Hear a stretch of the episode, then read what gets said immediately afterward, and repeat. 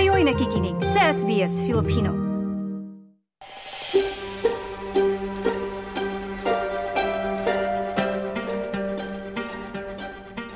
...1994 nang opisyal na gawing public holiday ang 26 ng Enero na pabansang araw ng Australia Australia Day. Ang petsa na ito noong 1788 ang araw na nagmarka ng simula ng kolonisasyon ng Europa sa Australia. Ito ang araw na dumating ang unang barko o First Fleet na nagtayo ng convict settlement sa Sydney Cove. Mailalarawan ng ilang Aboriginal and Torres Strait Islander people ang araw na ito bilang pagluluksa. Ang dekada ng karahasan, pag-alis ng karapatan at trauma sa First Nations people simula nito ay nagtulak sa ilang grupo at individual na manawagan na baguhin ang petsa ng Australia Day. Nakausap ng NITV Radio ang ilang kinatawan ng mga lokal na konseho, Aboriginal corporations at mga community organizations kaugnay sa issue na ito. Sinabi ni Sarah Jane Hall, co-chair ng Ballarat Skuri Engagement Action Group, na may malaking suporta mula sa komunidad sa Ballarat Victoria na baguhin ang petsa. Uh, there is strong groundswell here in community, both Indigenous and non-Indigenous community.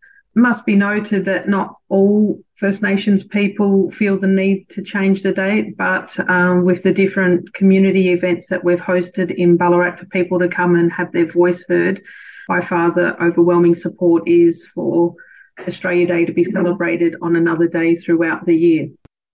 Ang CEO naman ng Bendigo Aboriginal Corporation na si Dallas Widdicombe, malapit nang mangyari anya ang pagbabago. There is so much momentum. We've seen it over the years. I saw some polls that you know, um, 80% of people under 40 want the date changed. It's going to happen. Um, to my people out there, bear with us. It'll it'll um, take more advocacy, but it'll happen. The date will change, um, and hopefully, it's one we can celebrate together as a nation. Ilang local councils ang tila nagpapadala ng nagpadala ng malinaw na mensahe sa pamamagitan ng hindi pagkilala sa 26 ng Enero bilang araw ng pagdiriwang. Sa Melbourne naman, formal nang nagdesisyon ng mga councillors ng Marybeck na kilalanin ang nasabing petsa na araw ng pagduluksa simula pa noong 2017 ayon kay Council Mayor Angelica Panolopoulos. Back then, um, you know, the, count, the majority of councillors they decided, you know, that January 26th is not a day to celebrate. It's not an inclusive or unifying holiday um, for people. It's, you know, it's a day of of like deep loss and trauma um, for First Nations people, and that's what you know they were consistently being told. Um, and so this was about like listening to them and um, I guess not yeah not celebrating a day that is so harmful for so many people. Para naman kay Independent Senator Lydia Thorpe, hindi sapat ang pagpalit, pagpapalit ng petsa.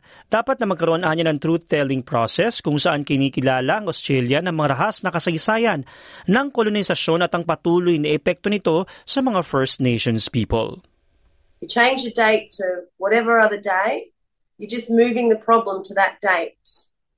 So we need to have a truth-telling journey and a conversation around treaty so that we can all come up with a peace agreement on a day that means peace. Noong 2020 nangunguna si Senator Thorpe sa pagtataguyod ng Anzac Day style dawn services tuwing January 26 upang magbigay pugay at respeto sa mga indigenous people na nasawi sa mga gera at masaker. Gayon din ang mga inagaw sa kanilang mga pamilya na bahagi ng stolen generation, maging ang mga apektado ng patuloy na colonial violence. Nagiging popular ito at ginagawa na ng ilang local government areas. Sinabi ni Senator Torf na nagiging paraan ng serbisyo na ito na isa na makilala ang sakit at pagduluksa ng ilang mga tao.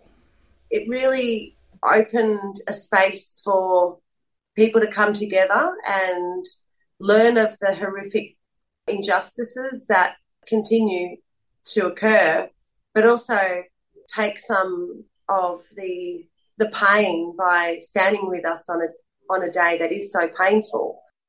Para naman kay Ginoong Widdicombe, ang nasabing dawn service tuwing January 26 sa Bendigo ay nagbibigay pagkakataon na balikan ang kasaysayan ng kanyang pamilya at ang hindi pantay na tratong naranasan ng mga sundalong indigenous. I've got a personal connection. My grandfather, who's still alive today, he's a Vietnam vet, and and he returned without settlements uh, like the the mainstream uh, people that fought for the country. So it's it's super important that we acknowledge our Aboriginal soldiers. May sinasagawa ding Survival Day Dawn Service sa Ballarat simula pa noong 2020. Ayon kay Ms. Hall, malagang oportunidad, oportunidad ito sa pagkakaisa. It's a great opportunity for people to come together. Um, Aboriginal, Torres Strait Islanders, allies, um, non-Indigenous people all to come together. It's a positive event. Um, and it's where a time where we can stand in solidarity hear about some of the history that has happened between government policies, actions, Aboriginal and Torres Strait Islanders, the trauma that they experienced. Dagdag pa nitong ginugunita ang pagiging resilient ng mga indigenous people, pati na ang kultura patungo sa paghilom ng mga sugat. We acknowledge the determination and resilience and strength of those that have uh, survived the traumas. I feel that there is much wisdom in Uncle Jeffrey Jeffrey's words when he says the healing process we don't do the healing alone we do it together only together can we heal because alone it carries great angst and it carries trauma so when we do survival day dawn ceremony when we do repatriation when we do ceremony we do it together indigenous and non-indigenous together and we can comfort each other Ang ulat na ito ay mula sa NITV Radio at Angelica Wait para sa SBS News na isinalin sa ating wika at isinalaysay ng inyong lingkod, DJ Korea, para sa SBS Filipino.